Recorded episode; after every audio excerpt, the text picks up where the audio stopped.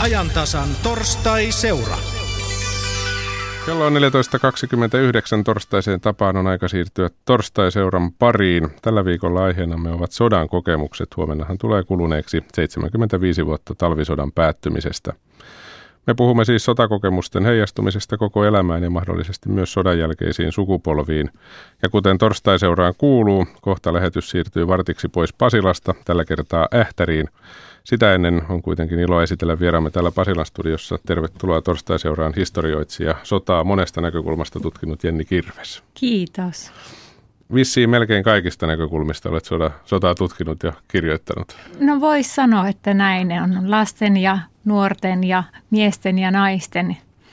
Että oikeastaan enää jää puuttumaan se eläinten sotakokemus. Sotakoirat ja sotahevoset on niin. vielä käsittelemättä. Mikä sai sinut aikanaan kiinnostumaan sodasta tässä määrin? No sen tarinan takana on eräs mies nimeltä Kalle Päätalo. Luin hänen kirjojaan ja, ja, ja tota, totesin, että hänen sotakokemuksensa oli jotain ihan muuta kuin mitä oli totuttu kuulemaan. Että hän oli semmoinen varsinainen sotasankari, joka haavoittui siinä yhdessä ainoassa taistelussa, minkä hän ehti hmm. käymään. Ja sen jälkeen käytti tätä haavoittumista hyväkseen naismaailmassa sillä tavoin, että sitten joutui kahteen otteeseen sukupuolitauti sairaalaan sodan aikana. Ja, ja sitten sodan jälkeen hän vuonna 1946 yritti itsemurhaa, koska hänellä oli niin pahoja traumoja siitä so- sota-ajasta. Ja se oli sellainen tarina, että se sai innostumaan sodasta. Joo, sitten tuli sellainen tunne, että nyt täytyy sotaa käsitellä uudella tavalla. Ja... Mm. Sodasta innostuminen on tietysti väärin muotoiltu, mutta kiinnostumaan sanotaan vaikka näin. Jennin kanssa jatketaan täältä Pasilan studiosta sitten noin vartin kuluttua, mutta nyt lähdetään eteenpäin. Torstai seuraa mennään tänään siis Yle Pohjanmaan johdolle ja tällä kertaa päästään ulos studiosta. Ollaan Ähtärissä, sieltä tarinaa jatkaa Päivi Rautanen. Ja minä olen viettänyt tätä torstaipäivää tosiaan täällä Ähtärissä Liisa ja Severi Talpakan seurassa. Liisa on sotaorpo ja Severi on evakko ja tällä hetkellä juuri me istumme takkatulen loimutessa täällä Liisan vanhassa synnyinkodissa. Ja tähän taloon liittyvät nimenomaan ne ensimmäiset kokemukset ja muistot, mitä talvisota toi aikanaan tämän pienen tytön elämään. Liisa oli nimittäin kolmivuotias, kun talvisoi sota vei hänen isänsä. Ja Severi on puolestaan tullut Lumivaarasta monen mutkan kautta evakkoon Etelä-Pohjanmaalle. Ja Severi, sinä olit neljä ja puolivuotias, kun puhelin soi 12. maaliskuuta, eli päivälleen tasan 75 vuotta sitten Talpakan talossa. Tuo puhelu tiesi evakkomatkaa, mutta miten vahvat nämä muistikuvat tuosta päivästä ovat pienen pojan mieleen piirtyneet? Kyllä se lähtö, lähtöhetki oli mielessä ja äiti oli aivan hermostunut ja se puhelinsoitto tuli ja se oli todennäköisesti 13. päivän aamu yö, kun me sitten lähdimme. Äiti laittoi meidät lapset heinien päälle, laita rekeen ja vällyt päällä ja, ja sitten pikku Virkku lähti vetämään kohti Merjan kylää, Jaakkiman Merjan kylää, johon oli matkaa noin 30 kilometriä. Ilmeisesti pakkastakin oli, koska kuu paistoi, muuta en sitä muista, mutta sitten sillä matkalla tulimme Lumivaaran Kumolan kylä, missä oli Lumivaaran uusi kirkko. Kirkko oli mäellä ja, ja kun minä katsoin sinne, katsoin sinne kirkon, kirkkoon päin, niin se kuun valos loisti tämä kultainen risti sieltä, kullattu risti. Ja se on ollut aina niin kuin mielessä, kun silmät vaan kiinni, minä näen sen. Entä sitten Liisa, jäikö sinulle isästäsi sellaista muistikuvaa, sellaista, jonka olet säilyttänyt koko ikäsi sotaorppona ikään kuin aarteena mielessäsi? Kyllä se varmaan oli se isän lähtö.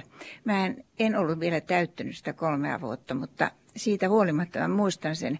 Se on todennäköisesti ollut kymmenes kymmenettä, kun täältä miehet lähtivät varustelu- ja linnoitustöihin.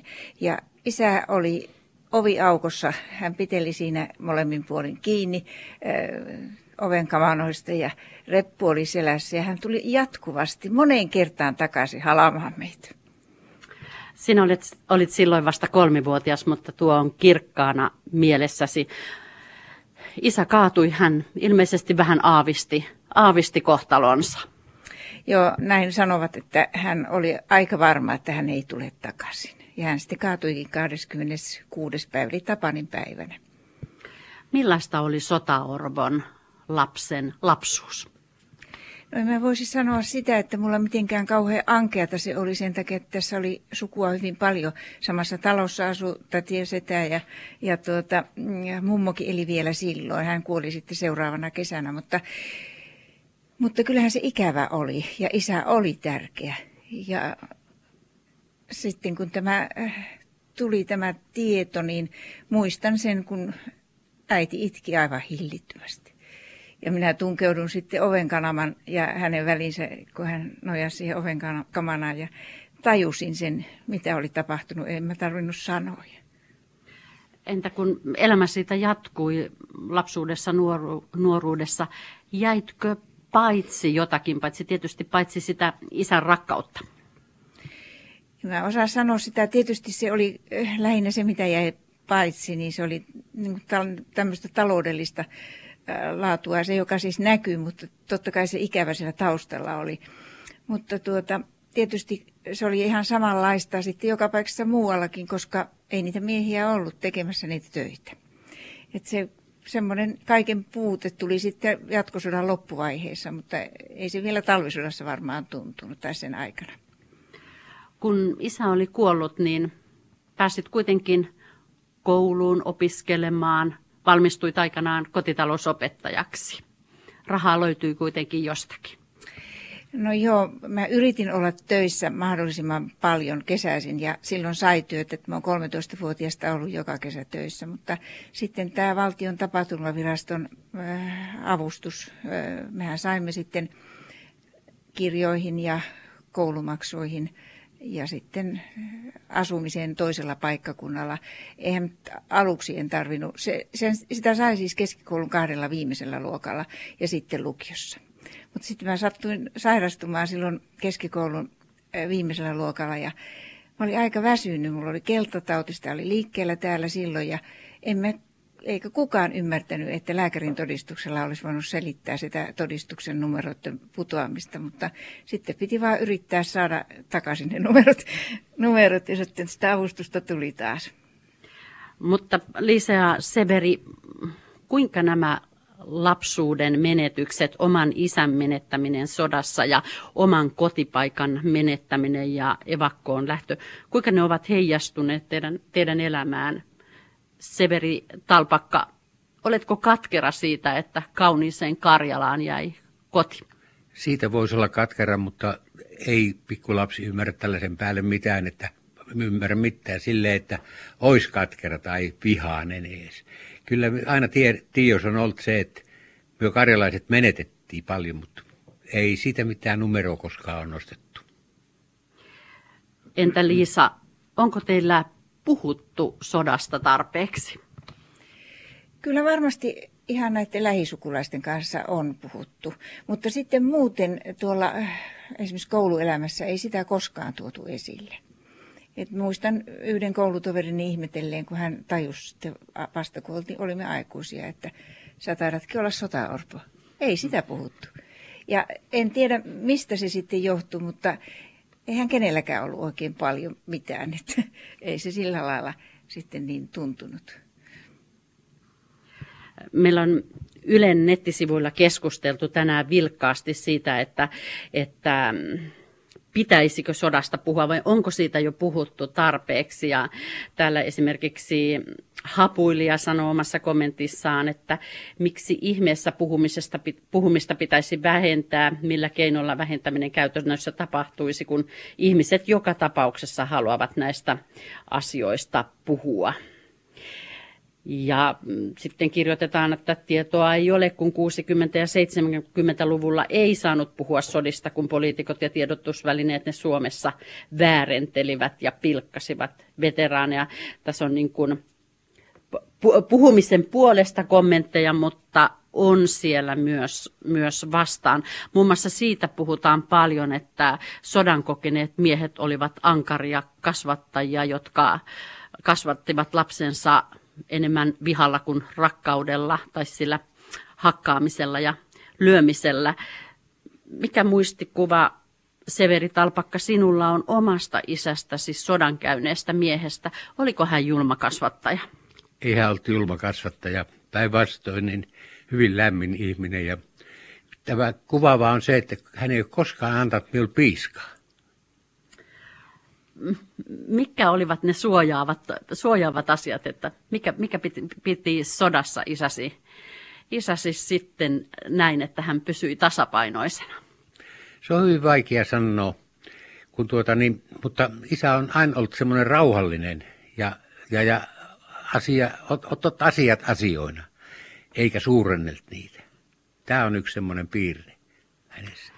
Sinä olet käynyt läpi äitisi ja isäsi sotakirjeen vaihdon ja se oli huima määrä kirjeitä, mitä sotien ajoilta. Paljonko se itse asiassa oli? Yli 600 kirjettä molemmin puolin. Ja just niin, niitä, niitä kyllä riittää. Nyt alan kertaamaan vähän, että mitä on tapahtunut. Ja itse on mukana vielä siellä tässä kirjeseikkailussa, ja siskokin on mukana, niin tuota, se on niin kuin, tullut hirveän lähelle nytkin vielä. Ja se huoli, miten minun pikkunakulat siellä jaksavat.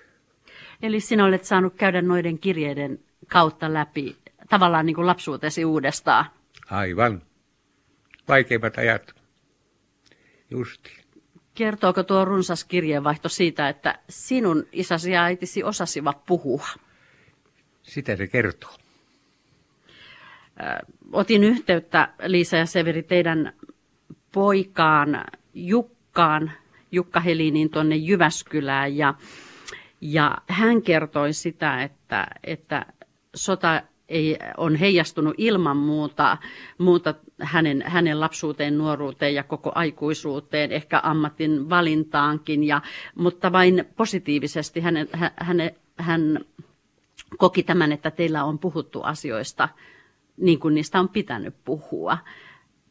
Liisa Talpakka, mikä on sinun näkökulmasi siihen, kuinka paljon nämä asiat, teidän sodan aikaiset kokemukset ja ne sodan heijastumat sinne lapsuuteen, nuoruuteen, paljonko ne ovat heijastuneet teidän jälkipolville? Sitä on tietysti hyvin vaikea noin ajatella, mutta ehkä se, että tuommoinen luopuminen, sitähän on ollut kaiken aikaa. Eli siis tästä yhteisöstä on aina kuollut joku ja tällainen. Ja sitten juuri se, että ei, ei niin ole pidetty ihan itsestään selvänä, että elämä menee niin kuin se menee. Mm. Sinä olet, Liisa, työskennellyt paljon sotaorpojen parissa pääasiassa sillä lailla, että olet tältä Ähtärin seudulta koonnut kirjan täyteen, täyteen sotaorpojen tarinoita. Ja tuolta Severi antaakin tämän kirjan mulle käteen ja tämä on niin raskas, että ei tätä taru jaksaa nostaa. Eli mitä täällä on yli, yli 300 sivua ja ne on Alavuden Kuortanen töissä ja Ähtärin sotaorvo kertovat, kertovat tarinoitaan. Täällä ei ainakaan ole vaiennettu. No ei, ja kyllä se varmasti eh, toi niitä asioita niin kuin uudelleen eh, sillä tavalla lähemmäksi. Ja se oli aivan käsittämätöntä, että jotain patoutumaa varmaan on ollut, koska Meillä oli tämä Lakeudenportin kansalaisopiston piirinä tämä ryhmä, joka toimitti tätä kirjaa. Niin tuota, kun soitettiin tai pyydettiin kirjeellä näitä kirjoituksia, niitä alkoi tulla aivan valtavasti. Ihan, se, se tapahtui kyllä aika nopeasti. No mikä niissä oli sellainen yhteinen lanka, se punainen lanka? No siinä oli semmoinen tietynlainen sapluna, jota tarjottiin, mutta ei kaikki sitä noudattanut. Mutta kaiketi se on se kova työnteko silloin lapsuudessa. Ja tietysti vierailut hautausmaalla, sankarihaudalla ja niin edelleen. Ja, ja tuota, kyllä se isän ikävä siellä paistaa. Ja, ja ehkä se juuri se taloudellinen huoli, että miten tästä selvitään. Sinä olet kaatuneiden omaisten puheenjohtaja täällä Ähtärissä. Vieläkö pitää tehdä työtä sotaorpojen puolesta ja sotaleskeäkin vielä, vielä on vähän elossa? Niin mä korjaan, mä olen entinen puheenjohtaja, mä otin sitten sihteeri tehtävät tässä. Kyllä varmasti täytyy tehdä ja sitten se, mikä meiltä hirmuisesti lämmitti, on se viime syksynä myönnetty sotaorpotunnus joka meille sitten annettiin pitkän odotuksen jälkeen. Ja, ja se on niin tunnustus siitä, että me olemme valtion orpoja. Niin, menisin juuri sanoa, että se on joku planketti tai pieni mitalli, että miksi se on niin kallisarvoinen? Mikä tekee siitä tärkeää? Se voi laittaa näköjään rinnuspieleen. Joo, tuota, mikä siitä tekee niin tärkeää, en tiedä, mutta kyllä se varmasti lämmitti ja se, onhan se sikäli, että kun siitä ei lapsuudessa oikein puhuttu tästä asiasta, niin nyt sitten saako jonkinlaisen tunnustuksen, vaikka ei tähän mitään taloudellisia etuksia liity. Severi Talpakka, palaan vielä sinun evakkomatkoihin sen verran, että, että talvisodan jälkeen menit Tornionjokilaaksoon ja sinne pohjoiseen teidän perhe evakkoon. Ja sitten toisella evakkomatkalla jatkosodan liepeillä, niin se matka vei teidät ainakin Alavieskaan. Ja sitten teille lopulta osoitettiin asuntoviljelytilat Töysästä ja sinne teidän perhe asettui. Kun on kokemuksia monista paikkakunnista, niin Severi Talpakka, oliko vastaanotto joka puolella samanlainen? No, me, meillä oli aina hyvä onni siinä, että meitä, meitä otettiin vastaan oikein hyvin. Paitsi tuota, ensimmäinen oli haukivuodessa, kun siellä oltiin muutama viikko, viikon verran, niin mentiin talon ovesta sisälle, niin kukaan ei puhunut mitään. Täyshiljaisuus. Ihmisiä oli tuossa, ei ne kahtoneetkaan meihin päin. Mutta sitten kun mie, äiti on kertonut, että mie menin ja otin äitin takista kiinni ja rupesin itkemään ja sanoin, että kuule äiti, mennään omaa kotiin takaisin. Nyt on pak- pakko tässä välissä kysyä meidän tutkijalta Jenni Kirvekseltä siellä Pasilan studiossa, että onko iho yhtään kananlihalla? On, kieltämättä nousi kananlihat. Tota, oma kukkinikin on evakkolapsi, niin heillä oli myös tämmöinen kokemus lapualla, että – että heitä ei otettu kovin ystävällisesti siellä vastaan. Kiitoksia Päivi. Sinne Ähtäriin jatketaan sieltä tovin kuluttua, mutta hetki siis Pasilasta välillä. Jenni Kirves, historioitsija. Siinä kuultiin aika aito ja koskettava tarina siitä, minkälaista ne sotakokemukset silloin olivat pienen lapsen näkökulmasta. Miten tavallinen tarina Miten paljon olet vastaaviin törmännyt, kun olet asiaa tutkinut? Täytyy muistaa tietysti, että näitä lapsikohtaloita oli hyvin erilaisia mm. sodan aikana, että yleistämisen vaara on suuri. suuri. Oli evakkolapsia, sotaorpoja, sotalapsia, suojeluskuntapoikia ja pikkulottia, kaikenlaisia erilaisia lapsiryhmiä. Mm. Että nyt kuultiin sitten yhden sotaorvon ja yhden evakkolapsen tarina hyvin voisin allekirjoittaa heidän tämän punaisen lankansa siitä, että, että minkälaista se, mikä, mitä se teetti se sota heille, oli varmasti se, että heistä yleensä näistä sodan aikana kasvaneista lapsista tuli hyvin työtelijäitä, koska he oppivat pienestä asti tekemään paljon töitä. Heidän oli pakko ottaa paljon vastuuta ja jopa kannatella omia vanhempia, mikäli isä oli esimerkiksi traumatisoitunut sodasta tai sitten kuollut, niin silloin jouduttiin kannattelemaan sitä äitiä. Eli tämmöinen niin kuin yksin pärjäämisen eetos yhdistää näitä sodan kokeneita lapsia usein, että he ovat hyvin sisukkaita ja minä hänen apua tarvitsen, mm. minä pärjään yksin. Niin, tosiaan niin kuin tuli todettua, sota olet tutkinut monesta näkökulmasta useammassa kirjassa ollut mukana. Yksi on sodan kasvattamat, se kai kertoo aika hyvin siitä, mikä se merkitys sillä sodalla siinä lapsuuskokemuksessa on. Kyllä, se varmasti vaikuttaa koko loppuelämään ja vielä sitten seuraavaan sukupolveenkin tietenkin, koska näillä ta- kokemuksilla on taipumus sillä tavalla siirtyä, että jos itseltä esimerkiksi on vaadittu lapsena sitä yksin pärjäämistä, niin sitten tulee itse vanhempana helposti vaatimaan myös omalta lapseltaan samanlaista sisukkuutta ja yksin pärjäämistä, mm. että tämä siirtyy helposti sukupolvelta toiselle, että työteliäisyys nimenomaan. Miten muuten katsot, tuossa puhuttiin siitä, että minkälaisia nämä ihmiset ovat olleet kasvattajina ja siitäkin stereotypioita on.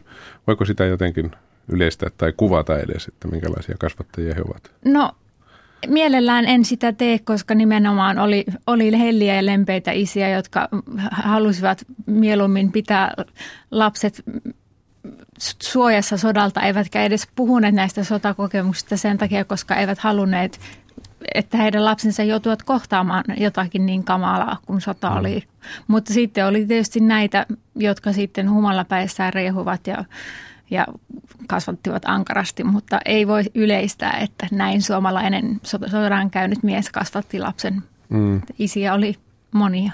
Puhumisesta puheen ollen, kyllä kai se oli aika tavallista tosiaan, että siitä ei mielellään puhuttu, ne jotka pahimmissa paikoissa olivat olleet, niin he eivät ylipäätäänkään hirveästi niistä asioista halunneet puhua.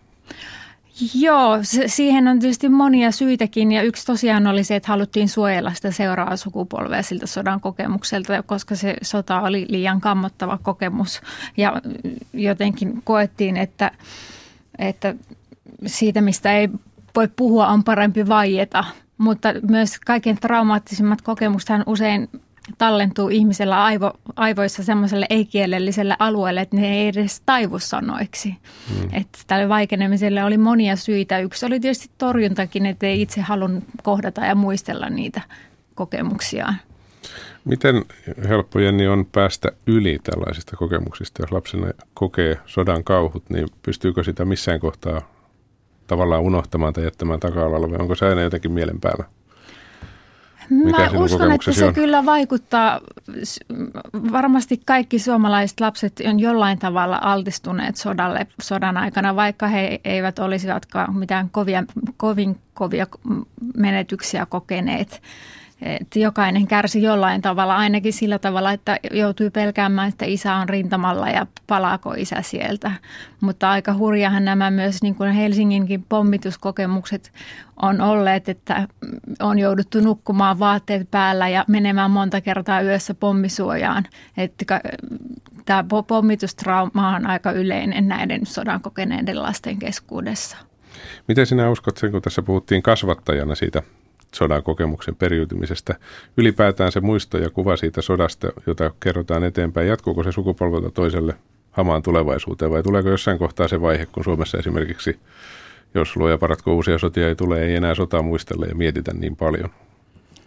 No nyt täytyy muistaa, että siitä sodasta todellakaan ei ole kuin yhden ihmiselämän mm. pituinen mm. aika, että sehän on ihan vielä tuoreessa muistissa, että se voi tuntua, että se on jo historia, että miten me sitä vanhaa kaivellaan, mutta sehän itse asiassa historiallisessa mittakaavasta tapahtuu vasta oikeastaan eilen, että kyllä mä luulen, että me vielä hyvin pitkään tullaan sitä kokemusta käsittelemään. Se oli sen verran erikoinen kokemus, että se on vaikuttanut koko kansakuntaan.